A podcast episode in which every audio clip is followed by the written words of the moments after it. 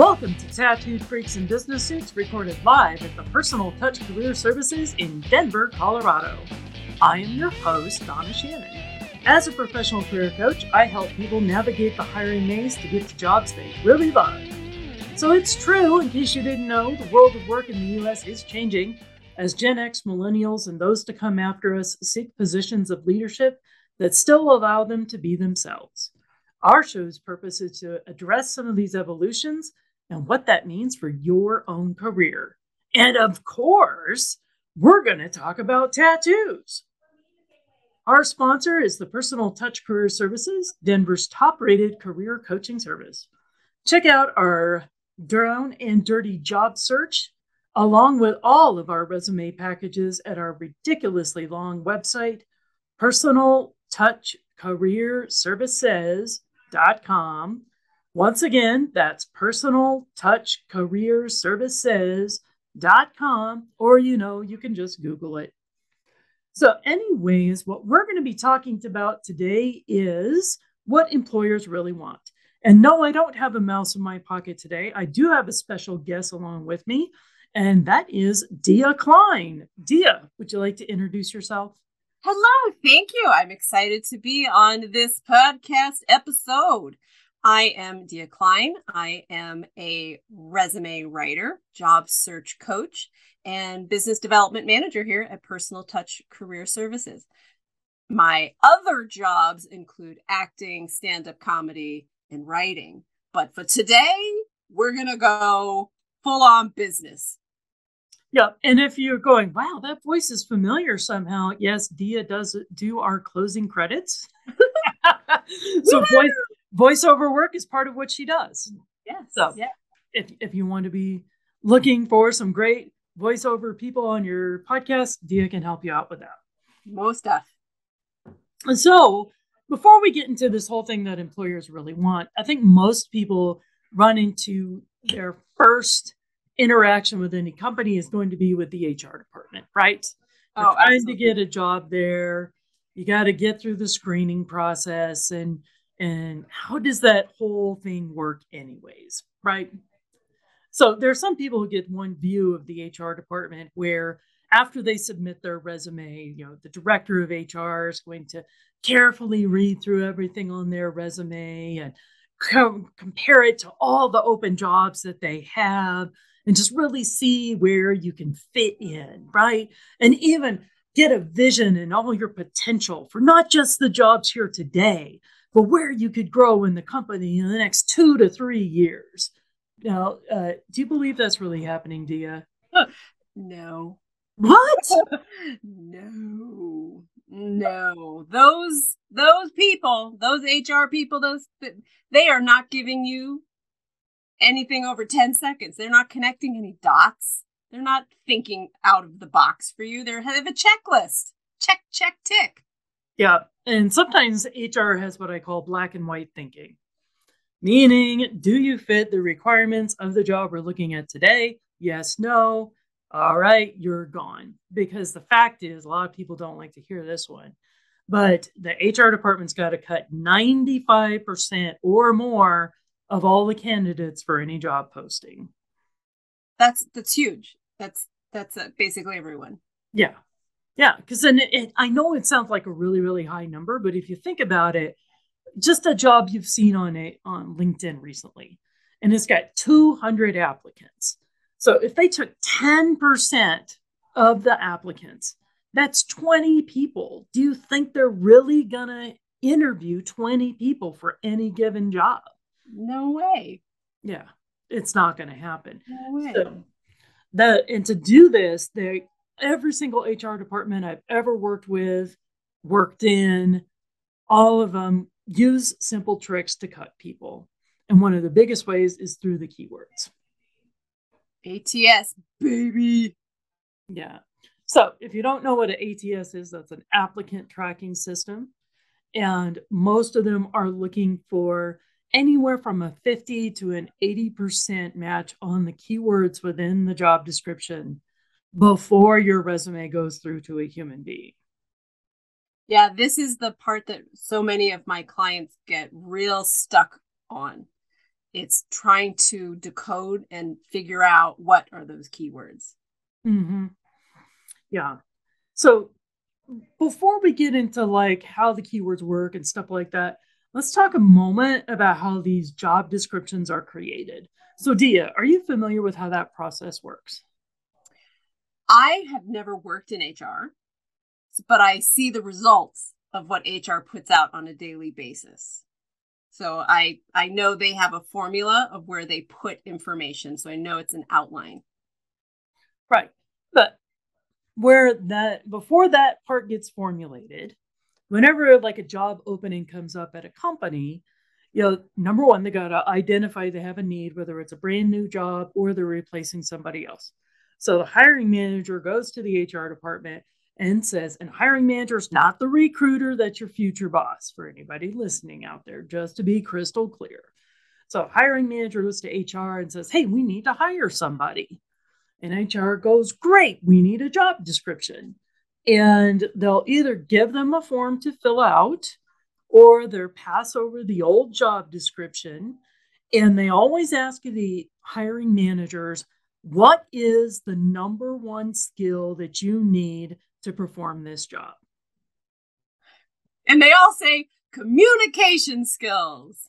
Well, actually, what they'll say is the main thing I need for this is somebody who knows how to write an email, answer their phone, get reports back on the status of projects, and just really understands how to talk to me or how to write a report. So then HR goes, aha, that is excellent communication skills. Literally, those words, excellent communication skills. And yeah, this goes way back to the last time I did HR, which was in 2011, is when I stepped off the corporate cliff.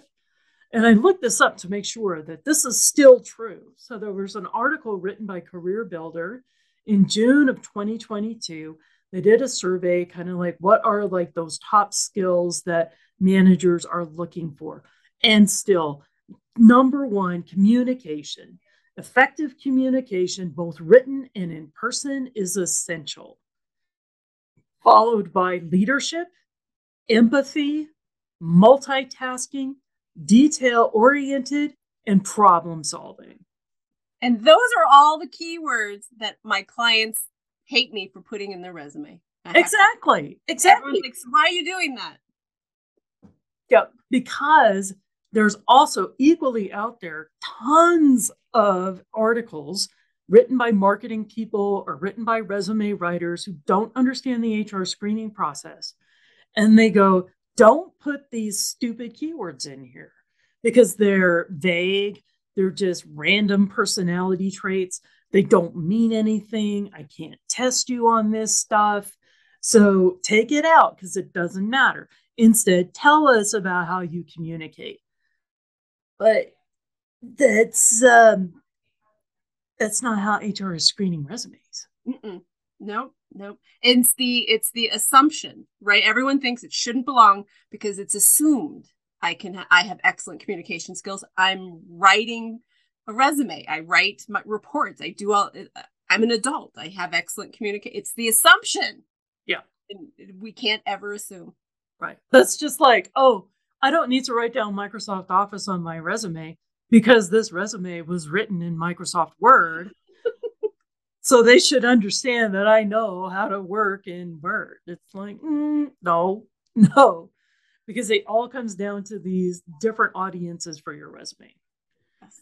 And this is something that we've talked about a lot. So, Dia, why don't you tell our audience a little bit more about these audiences for their resumes? Yeah, so it's kind of a ladder. You have to think about your resume has to be able to be viewed and read and understood by a variety of different people and computers. So the first level is the screening computer, the ATS. That's the first audience that your resume has to be written towards. Once it gets through ATS, it's the HR department. So your resume not only has to be ATS compliant, it has to be human compliant. It has to be written in a way that makes sense organizationally for a human in HR to understand your offer. Mm-hmm. Then that goes up to the hiring manager who isn't looking at all the the silly things the ATS and the HR department was looking at. They're looking at who you are, what you're delivering, what your brand is, what your offer is. So the resume has to be written in that way to appeal to them because you're answering their ask. And then we go out bigger into the world for the headhunters who have an entirely different idea of how they want to sell you. Yeah, I always like to re- point out these headhunters or outside recruiters. Uh, you are just sellable meat. Know, as a job seeker, you are the product. And uh, I've seen a lot of resumes come to us where they're like, hey, the recruiter told me to do it just like this. And I'm like, well, you know what? If you're the sellable meat, you may be a gorgeous piece of, oh, I don't know, like a New York strip steak, right? So they want to dress you up and trim the fat in a certain way to fit their menu. And then when they present that menu to the employers, um, they are fitting exactly what they want to see. But sometimes the uh, company doesn't want a nice sirloin, they want a salmon. So they didn't order you. And this is why the, all of a sudden the recruiter stops talking to you. Because guess what? You are not a salmon. And they are selling salmon today. So just keep that in mind. And don't just run with what these headhunters are saying that, oh, they fixed up my resume. So this is obviously the perfect way to do it. That was for their own purposes. And they often will take out the so called stupid keywords too. So I, uh, stupid keywords, by the way, are these all these like vague personality traits that are hard to prove that everybody else is telling you to take out. But I guarantee you, go read any job description out there and now you're going to see it every single time from entry level data entry people to our C suite. It's going to say in there somewhere excellent communication skills. Because while hiring managers are talking about, I need somebody who can write and read and answer me when I call, HR must put this into terms that the computer can read in a resume and screen people by so that they can do those easy cuts and get to their 95%, right? That black and white thinking means it has to be these smarter, stupid keywords. By the way, a smart keyword is anything that actually relates to the job that you do. So if you're in sales, it's like prospecting, negotiations, deal creation, you know, all the rest of those things. And the stupid keywords, the communication, multitasking, detail oriented, and all the rest. So those soft skills are the things that are going to save you in the job. And unfortunately, on resumes, all we have are the keywords to relate. Mm-hmm. Yeah, it's so it's so important when it really really proves the point when we go into an ATS program like jobscan.co mm-hmm. and we can show our clients look here's what the analytics are saying this is this is an algorithm and it's saying when i take out your dumb soft keywords you are 35% 35% and i got to get you up to 50 mm-hmm. and, and it, that kind of helps prove the point when it's kind of when people are data focused hard facts that's a really great way to show like i'm i mean it i'm sorry it's the reality this is just how it is. Yeah. And for any of you out there who don't know what jobscan is that's a great website. We actually use it to double check our work because you can upload your resume you can upload a specific job posting and then it gives you that calculations of like oh you had a 35% match to the job description and here are the exact words that you missed now, if you're going to use JobScan, I do want to give you some fair warnings because uh, number one, JobScan is going to tell you that it wants an 80% match. Uh, that's kind of overkill. Based in our experience, we know that you need to have a 50 to 70% match of those keywords to get through. An 80% match is usually required for like a government job or like an extremely large company with like 50, 80,000 employees because the bigger the organization, the harsher the screening is just because they have that much more applicants to get through. So that's why that is. Other thing too is I like to point out that JobScan is set to the stupidest settings possible. I've had points where it goes literally two separate lines in its analysis where it says, okay, you said you have communication skills, but I wanted to see excellent communication skills. and I'll have both listed. And it's like I got the check mark on one, but not on the other. And so it marked me down. That's a stupid, stupid, stupid ATS. And most of them are not quite that dumb. And the reason JobScan sets it so stupid is because they have an ulterior motive, obviously. What? they sell resumes. No. yeah. So I highly recommend JobScan.co and I highly recommend a large grain of salt, but it is a necessary tool to help you not go crazy. Yeah. Yeah. And besides, if you get up to the point where it's an 80% match on keywords, it's going to start sounding real robotic. And then when it gets in front of humans, it's not going to be making sense anymore. Yeah. Yeah. All right. So let's talk about when you actually get into the job and how is this communicating in the workplace actually going to take place? So, kind of like the first question I'm going to put out there, Dia, is whose responsibility do you think it is to manage communications within the office to make sure that you understand what's going on? I'm going to assume responsibility falls on me because I've if I'm not understanding, if I'm unclear, if I don't know what's happening, I'm not an effective communicator if I don't reach out and ask. You must be a grumpy Gen X person. oh my god, I am. But you know, thank you. and I know that sounded kind of like an asshole move out there. But was my watch watch showing? Oh my god. Yeah. Yeah. The reason why I'm pointing this out is there are some generational differences here. And I don't know if it's just necessarily generational differences. I think it also has to do with maturity levels and age. And we have worked with and coached people for several years now and we work with people at all ages. So sometimes there's differences not only in the way people prefer to communicate, depending on your generation, it's taking on that responsibility of the communication as well. So, one of the big, big things that were in HR promotion when before Gen Z was really starting to enter the workplace, there was the whole thing of like, oh, millennials need tons of feedback, right?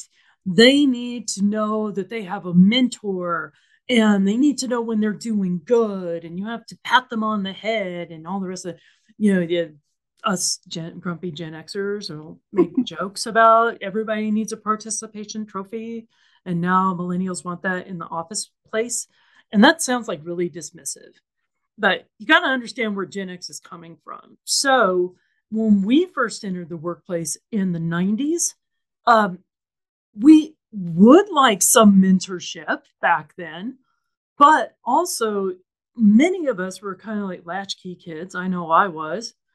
You know, we had to be responsible for our own stuff from the first day.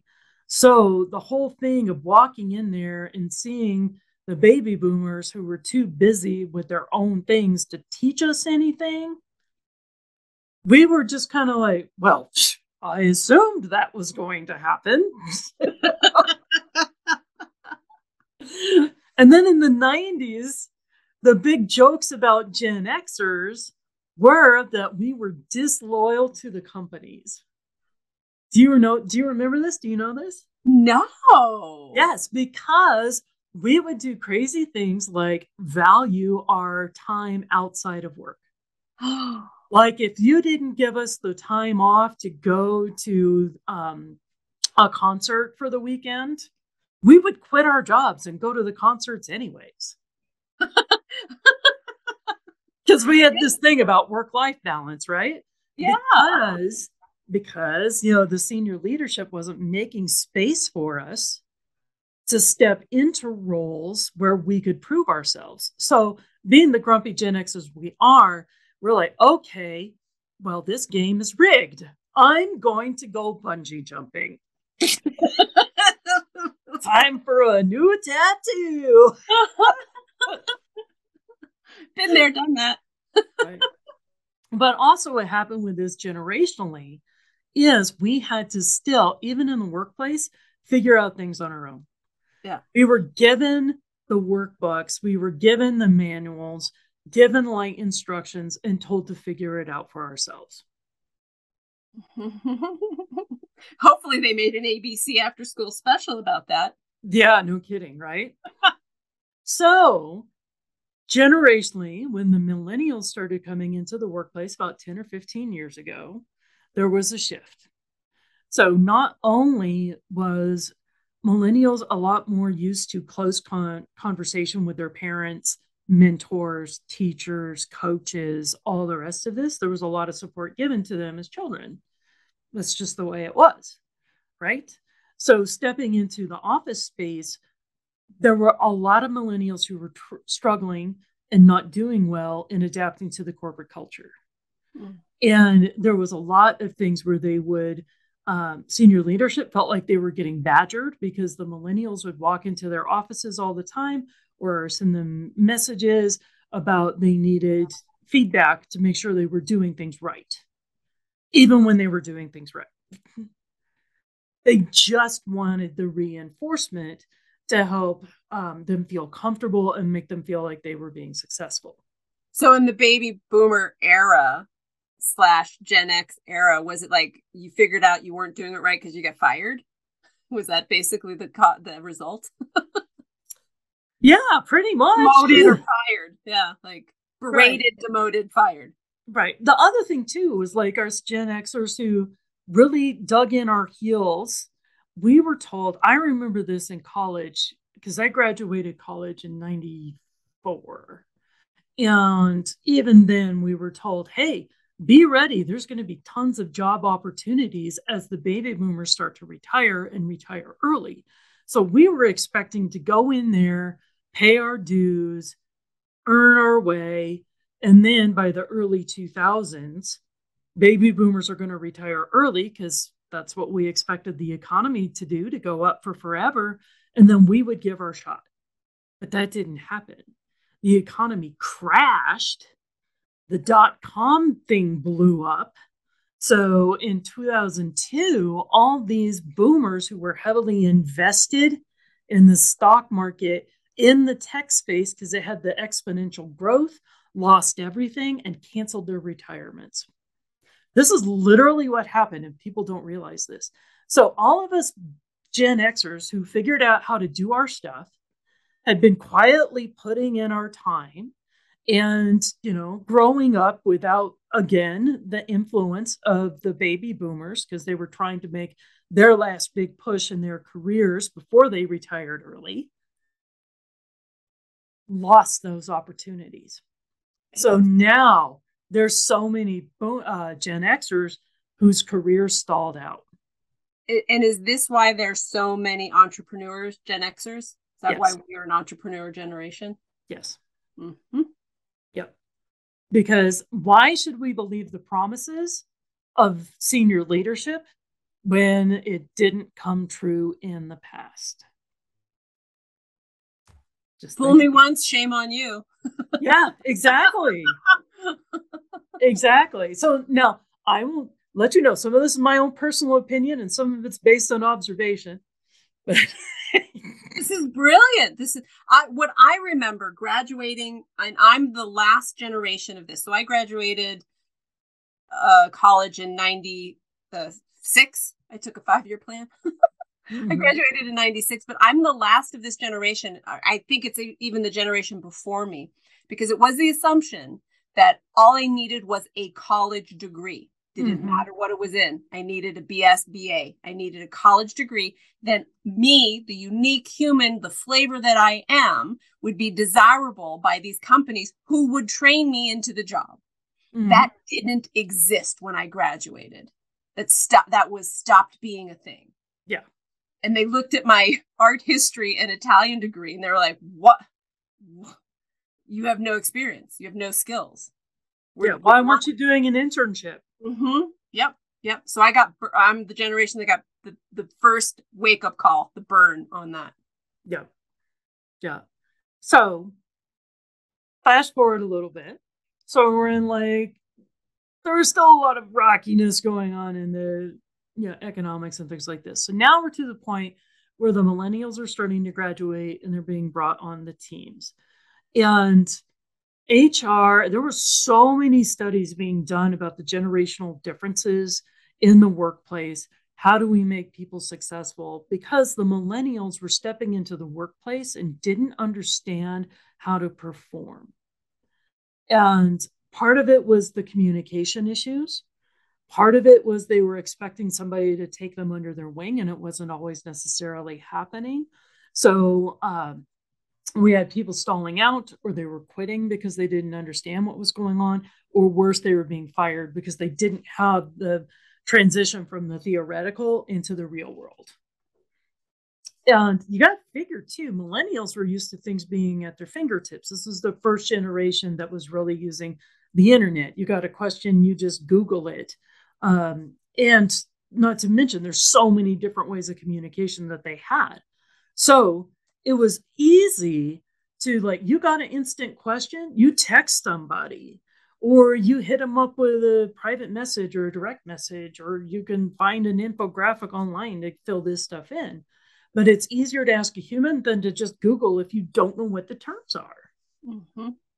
So HR started to put into play these programs to literally match uh, boomer leadership with millennials to increase their retention because uh, for Gen Xers, by the way, it's not uncommon for us to have three or four different careers in our whole lifetimes.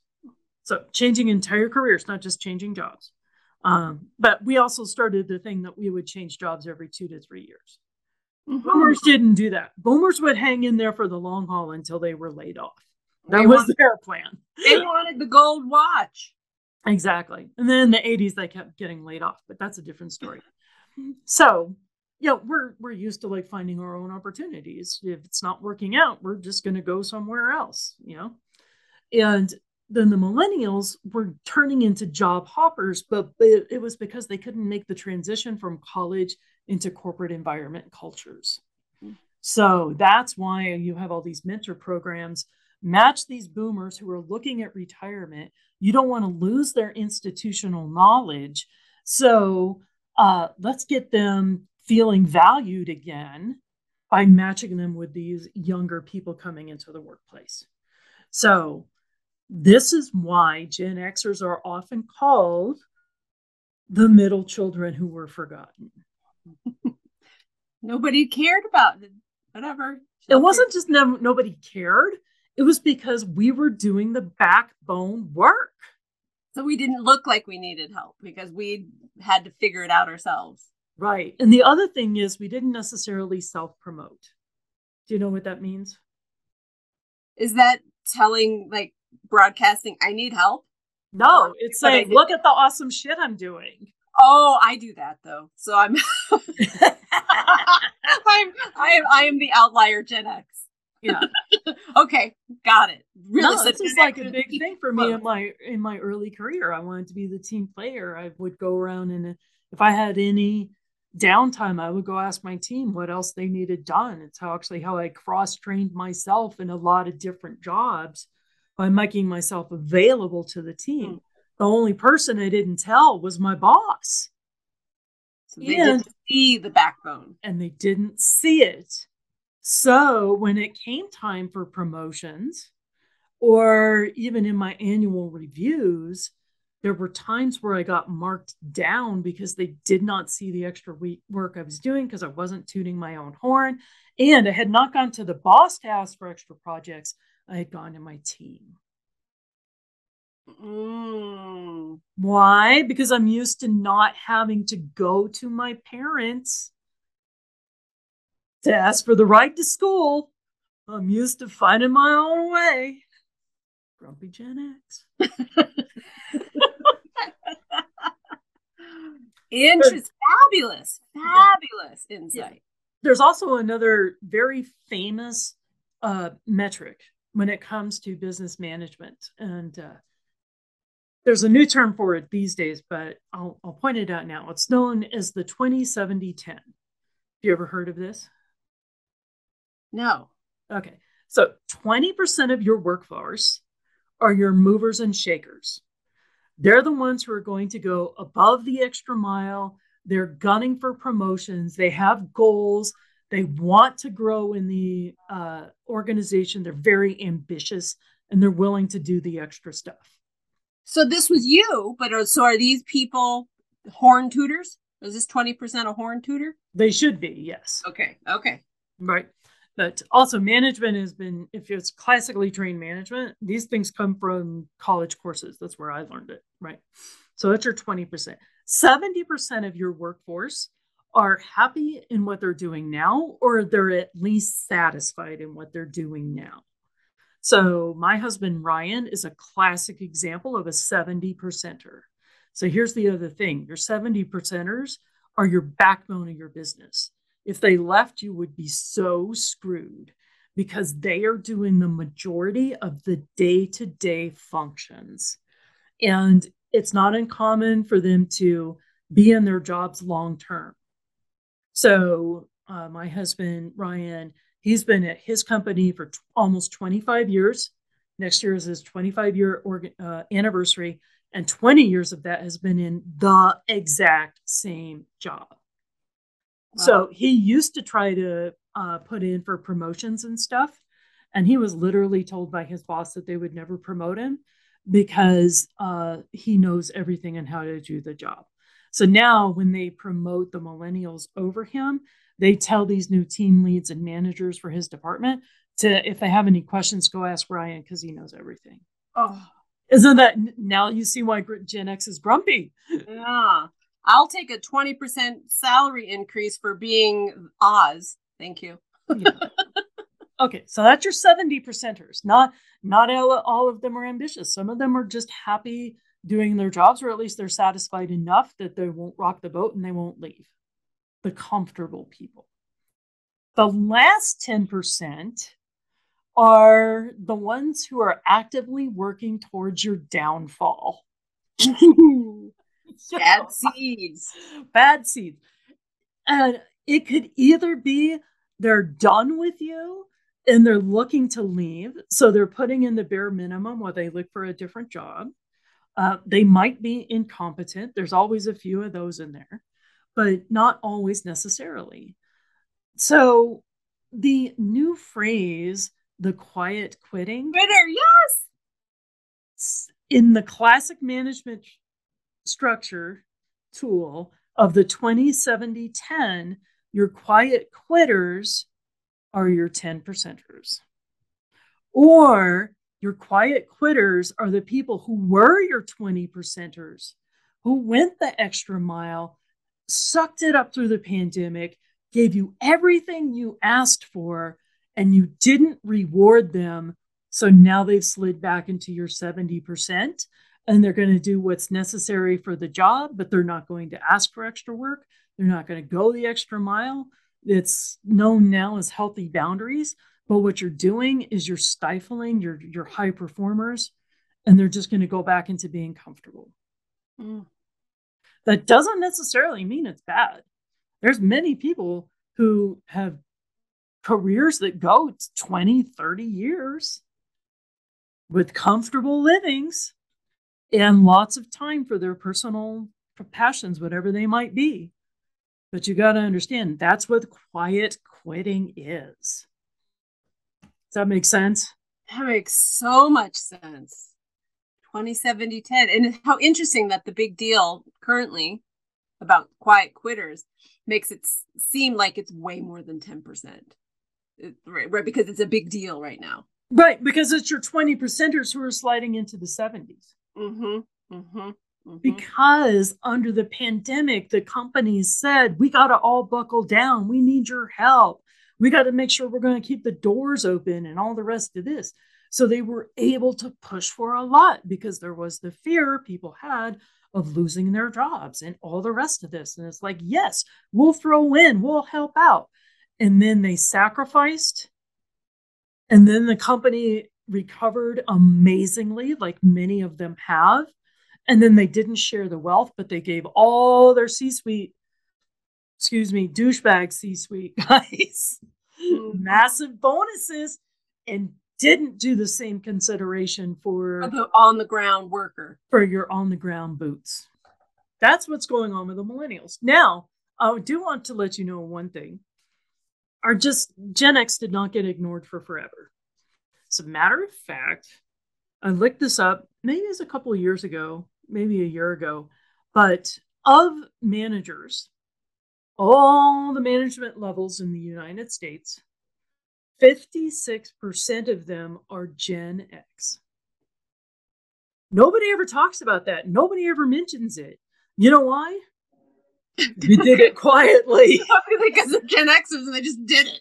We just did it. We didn't toot our horns. We just did it. okay, so okay, I, I I hear, I see, I get that percentage, that uh, that analysis. So of the directors, the C suites, are they still the boomers and also now the millennials and there's not as many uh, backbones up there because that's more of a exalted position it's, it can be a little bit different it kind of starts looking at what's the structure of the company mm. um because there's a massive difference between you know a company of 100 employees versus like a fortune 500 deal right right but we are seeing points now where the boomers just are retiring because they have to.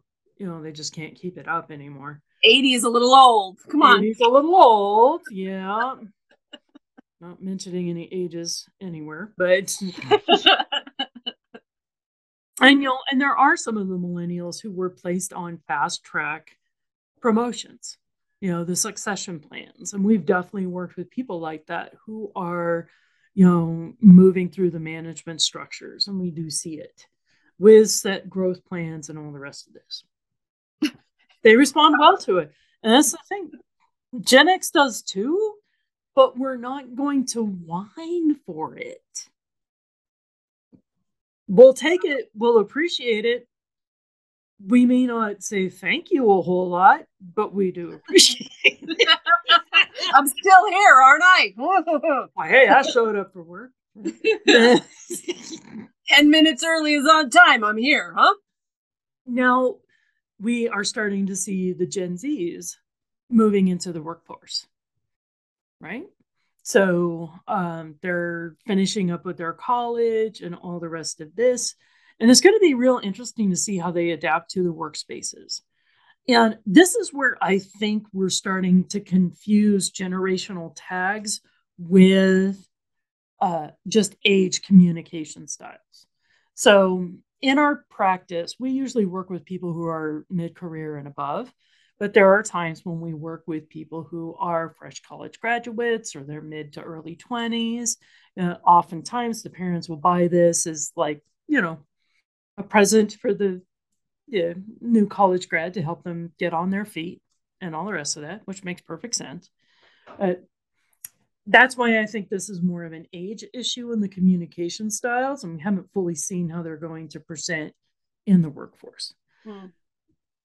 One thing it is sure fire is they are used to communicating in multiple different channels because it's always in their pocket. This is the generation that always had smartphones. So if they have a question, and we've seen this, where rather than ask Google, they ask me. and I'm left off and wondering, why didn't you just Google that? Because you're my Google, and it was easier to just text you than have to read a Google search. Yeah. Yeah. Didn't know the terms to look up on Google. Okay. Yep. Yeah. Yeah. But also, I don't know if this is just typical with college kids or what, that it can be hard to set your own agendas, make sure that you get done everything you need to do, hit all your deadlines, and still perform quite top quality work. Mm. You've got a, a kid, right? Yeah, 24. Yeah, so right in this in this age frame. I think she's, I- is it, I think she's millennial. Or maybe, I don't know. Born in 98. Anyway, she's 24. Mhm. Well, now I got to Google that. Now I Google it. Wait, just text her. See, I don't want to do that. She might be busy. She's busy. She's a professional. She works, but she knows how to multitask. Oh, she is just barely. She's on the cusp. So, depending on who you ask, Gen Z, according to the Pew Research Center, now uses 1996 as the start. Or 96 thought is the last birth year for millennials. So Mm, Gen Z is starts in 1997 through 2012. okay. I don't know what the after 2012s is called. Are we going to start over at A, The doomsday generation. the Doomsday Generation? No, no, no. They're generation hot. That's what they are. Really? That right? The generation, Generation Hot. They're children right now. Don't call them hot. hot like global warming. oh, Donna's like rating them. I'm like, no, no, no. I'm like, Hot like death is imminent. It's 120 out. Huh. Yeah, they could be Generation A, the apocalypse generation. Yay! Generation of uh oh god. No never mind. Mhm. It's Generation vaccine. That's what they are. Yeah. But uh, we do need to give some recognition, though, to Gen Zs in that they do have more safety concerns than any other generation. Well, having this 24 year old, I'll tell you, I really love working with our entry level college students that are entering the workplace because I do find a lot of satisfaction in working with them, getting them set up to understand how to move forward in their careers. So I, I, I do love that, and it also relate because of my daughter. And I see so much of what we teach so useful in the application of just not just how to navigate your career, but you have to know this to navigate life now. Mm-hmm. Yep. Yep. Which brings me up to the last point I really want to talk to. Which, you know, as we mentioned, whenever you're starting a new job, like whose responsibility is it to figure out the communication streams? From the HR point, is we know employees are going to be more successful when they have a good onboarding experience. And that's better than the onboarding experience I used to get in the 90s. Here's a here's a key. Have fun. here's a key. Here's the employee manual. Read it, sign this, and snacks are down the hall. Right. so nowadays, onboarding is a lot more of a cultural experience to make sure people feel welcome and involved. And it's that connection. Because if you can build a connection with somebody on the first day, you're much more likely to retain them and to turn them into a solid 70%er, if not a 20%er. But along those lines, I think it's super important to understand what the different types of communication are, recognizing your own best form of communication so that when somebody asks you or sends you an email, you respond to it in the proper manner. And then also understanding these communication styles for like, oh, your boss. Because if it's different, and this might be, for example, your grumpy Gen X boss who's not necessarily giving you a whole bunch of kudos and things. How do you engage with them in their own communication style to improve this relationship? I'm not saying the relationships are always bad. I'm just saying they're going to be a little bit direct and gruff with you. It's like grumpy, grumpy Luke Skywalker from The Last Jedi. And Rey kept following him around trying to get him to teach her stuff. And he's just like glaring at her, like, I'm busy. I got a fish to catch. I got an alien to milk. Uh, I figured it out. Go find the manuals and figure it out yourself, right? That's, totally. that's Totally. Skywalker. And then he freaked out. when she goes right to the dark side. It's like, well, you didn't give her any directions. you didn't put the bumpers down at all. You just yeah, yeah. What do you expect? You know, she did the best she could with no instructions, literally. Can't you have somebody with tons of potential walk into a workplace with zero instructions, parameters, or performance expectations and expect them to perform well or on, you know, the good side of the force. Yeah. Human nature, part of us is just going to, if we're left to just experiment with whatever, uh, you know, I don't know. Maybe it's just me. I'd go to bad behavior. Excellent analysis. I love that. That's a very good parallel. All right. So our types of communication. Number one is face to face. Love it. Love it. And I would include Zoom with that. It's face to face. As long as you turn your camera on. okay. So then we've got by the phone.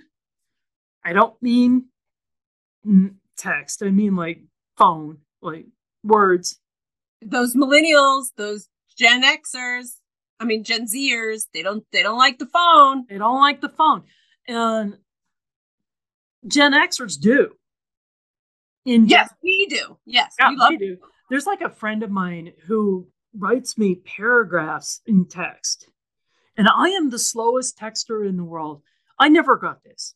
And I and I'm real dumb. I don't like to use the microphone to just do text to talk. Like, because to me it seems stupid. It's like if I have to talk at the phone to make the text, why don't I just pick up the phone and call the person? I don't have to say period, exclamation point, question mark. right. So this friend of mine like literally sends me paragraphs via text. And I text so slow. So I do like two words back. and I'm also I'm also like probably come across as really aggressive in text because I like put punctuation in there too. Because I'm a writer, I gotta have punctuation. Yes, my daughter said I'm aggressive with my text because I punctuate. Yeah, exactly. So that's the difference between my millennial friend and me. Millennials very accustomed putting things in text. Mm-hmm. Yep. Uh, there's also email. Mm-hmm. Yeah. Fine. Yeah, that's a good one. Yeah. Uh, then we've got our direct message, you know, instant message kind of people. Uh, I don't know why I dislike that even more than text. Well, because it's like, where did you te- where did you DM me? I got to go to Facebook to find that. I got to go to LinkedIn to find. Could you just email me? They do pop up on my phone. I guess it depends on the platform because Messenger comes through on my phone, and uh, LinkedIn I'm in all the time because that's my main social media platform. But I will have people message me on my professional Facebook because I have two accounts, and I never see that. And then I'll always say in the message, I rarely check this account. Please email me or call me. And then they keep sending me messages. It's like, excuse me, I told you the best way to reach me. Why aren't you doing it? it's tough. Well, yeah, it's uh, a habit can be formed once. That's how I'm doing it. Yeah. And I do believe that memes and infographics are a legitimate form of communication. Sent as a text, you mean? Sent as a text, sent as handouts, sent out on social media. I as believe that the, communicate how I'm feeling or what the process I want to communicate with you is? Well, look at it this way. Uh, millennials were very into infographics when, you know, like about five, ten years ago. Okay. That's when they really started getting hot and were really used as a communication method. And where we saw them coming out and why they caught on so much is people were using it as a visual way to understand information, literally what it means. And blog posts where somebody would have to have read a 700 word blog post or article to really absorb everything. Instead, they could scan an infographic and understand it within, you know, like 30 seconds. And then dive into the written information if they want to know more. is a very valid way of communication. And this is also, I see this with um, millennial business owners as well as uh, people within our own coaching groups. Or, uh, yeah, it's mostly the business owners who will do this, where they'll send you an email about something and then there's a meme attached with it. Mm-hmm. Mm-hmm. Yep. And part of this is because millennials want to have fun at work. So now they will accept the memes in their marketing, in their email communications professionally within the workspace.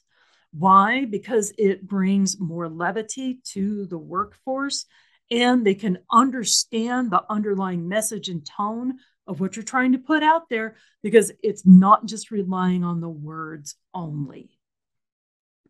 Smart. I'm I I back you up on that. Yeah. So yes, you can throw a GIF in your professional email so long as it's still appropriate.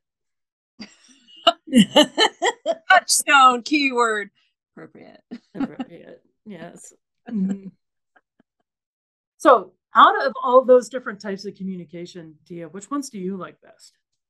Oh, I very much like face to face because I'm literal. I'm literal Larry and I'm a worst case scenario projector. So if you tell me something, I'm going to have five questions that are going to spring off of that for like, what about this? What about that? What about this? And do you, do you mean this or that? Because I don't, I don't understand sometimes how to take the words. I don't know which intonation you meant. So I need face to face. Otherwise, it's just going to be a really long back and forth email chain where I'm just going to say, "Can I just call you?"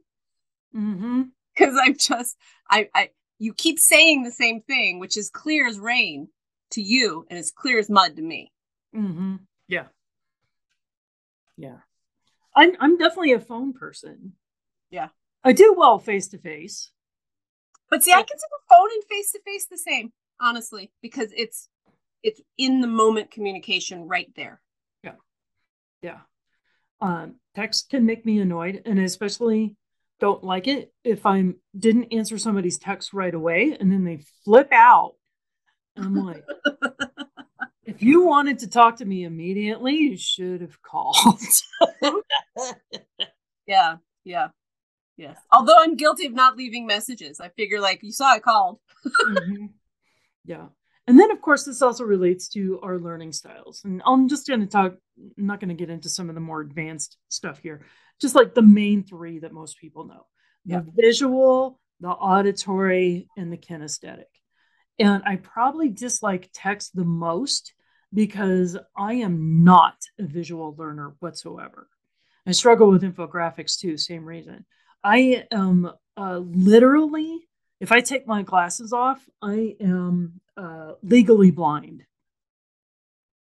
Interesting. Yeah. And I didn't get glasses until I was in like third grade. Oh, wow. And I was like woefully nearsighted.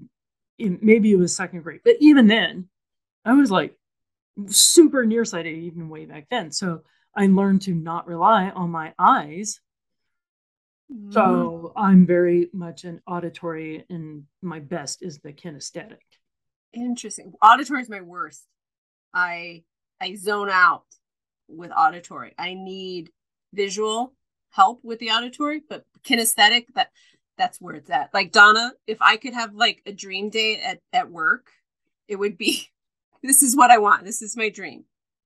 I want to watch you write a resume from start. how how weird am I? That's my dream training. I want to watch like I want to watch Beth write a resume from start to finish. That to me is the ultimate learning right there. Yeah. Yeah. I, I think that would be really boring, but okay. I was like, not gonna happen. All right, whatever. Keep wishing. Get yeah. on make wish. yeah, I gotta catch some fish. I got some aliens to milk. yeah, figure it out. grumpy, grumpy Gen Xer. Nope, not happening. Yeah. Anyways, so uh, we've gone on pretty long, and I now come to one of my favorite parts of the show where we get to talk about tattoos. So excited for this part. Okay. So, Dia, what tattoo do you want to talk about today? Okay. I'm turning 50 next week. what? Oh my God. and I feel like I need a momentous, monumental something. Mhm. What says that better than a tattoo? Of course. So I am very open to the idea of a new tattoo commemorating 50. Clearly doesn't have to be on my birthday. It's fine. But I am 100% stumped on what that should be. So Mm. I am open for ideas. Well, let's see. You could get the Grim Reaper because you're one step closer to the grave. no. Next. Uh, you you could do a hourglass running out. Oh my God. Okay, pessimist on the line. Here, I'll tell you the one idea I do have. So, one of my first tattoos many years ago is from the Siberian Ice Maiden. Okay, she is one of our oldest known preserved human flesh examples of tattoos. She's hugely famous, Siberian Ice Maiden, and she has this beautiful reindeer like Mm. griffin creature on her shoulder. So I had two of them put on my back. Not a tramp stamp, okay? It's from the Siberian Ice Maiden. It's just two of them on my lower back. Shut up. Mhm. And she has other tattoos. And I thought, well, do I get another one of her creatures and put it on my side? That's as far as I've gotten That's a good idea. because I relate to it. It has meaning. I dig how how ancient and powerful she was, and those tattoos are. Um, so that's and then I thought, well, maybe I'll just get the word fifty, or like a bunch of hatch marks for fifty. There you go. There you go. One of the ones I want to get done is I want to get a bar neck uh, barcode on my neck. Ooh, scanning what- too. Yes, Ryan keeps asking what product would it be, and I was like, it can be my book. I'm like, no, that's kind of lame and self promoting. And I'm like, what do I like enough to have people scan it on my neck? And I, I can't figure that part out. No, like of um um of GoFundMe or your Venmo or No, no, that would. okay, all right. I just got the stupidest idea, Dia. yes, yes. Well, you know that this could be a way the horse get paid in the future. They just put the, their Venmo on the neck, right? Because nobody's going to have cash anymore. Uh, they're already in that position. you can just point your phone. Yeah, just let me lift up my hair. Okay, get your phone out. Just my neck, buddy. You have to pay extra for other air angles. Just the neck. yeah. Well, now you got me interested in the barcode, Donna Shannon. oh, that's a funny joke. That's a good one. I feel I might hear that again in an upcoming stand-up set that has potential. That does have potential. Yeah. So, anyways, let's put this uh, in, out there to our fans. Put it in the comments. What tattoo should Dia get for her 50th birthday? Yes, yes. And then you're going to have to come back another time and tell Yes. us what you got. Show and tell. Show and tell. All right. Well, that is everything that we have for today. Thank you, everybody, for listening in and practicing your own communication skills. Hopefully, you got to absorb some interesting things here today. And of course, if you ever need some help with your job search or you just kind of want to talk about how these grumpy Gen Xers are not giving you a chance in the workspace, we'll, we'll listen to you. Maybe.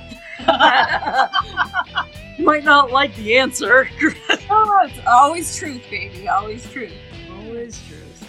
So, anyways, uh, thank you very much for tuning in. And until next time, I am Donna Shannon. My guest today has been Dia Kline, and this has been Tattooed Freaks in Business Suits.